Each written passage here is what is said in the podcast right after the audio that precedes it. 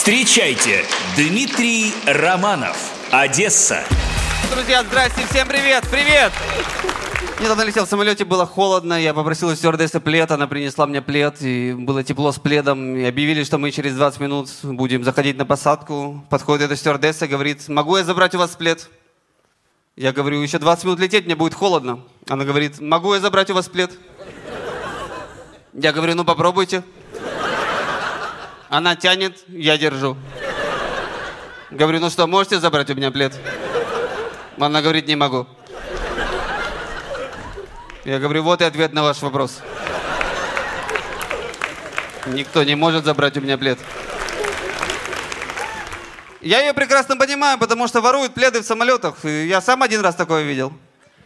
Мы как-то прилетели, все спустились в автобус, догоняя стюардесса, говорит, кто-то украл плед, пока не вернете плед, вы никуда не поедете. Какая-то девушка, оказалась, украла плед. Она была с парнем, она дает ему плед, говорит, скажи, что это ты. Видно, она ему сильно нравилась, потому что он сказал, что это он.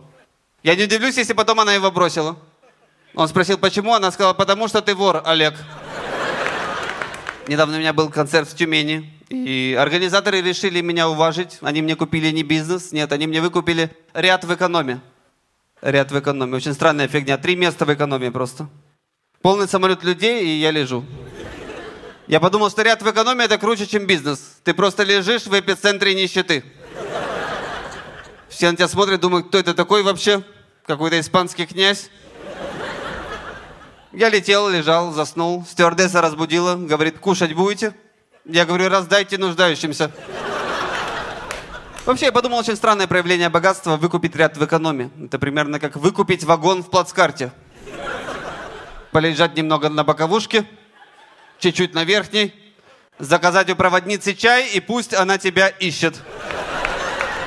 Потом выглянуть встретить сказать, я здесь. И чай я хотел горячий.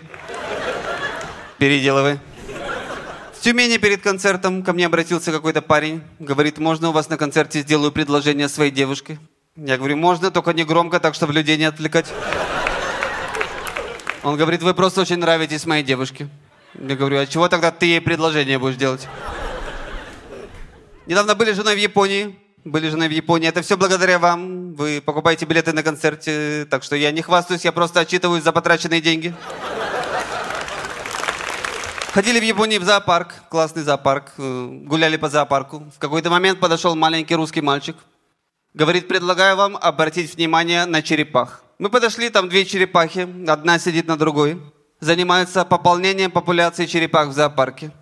Я думаю, интересный мальчик, интересный. Гуляли дальше, он опять к нам подходит. Говорит, предлагаю обратить внимание на обезьян. Мы подходим, там две обезьяны занимаются тем же, чем и черепахи. Я подошел к маме этого мальчика, говорю, предлагаю вам обратить внимание на вашего сына. И на то, на что он предлагает людям обратить внимание.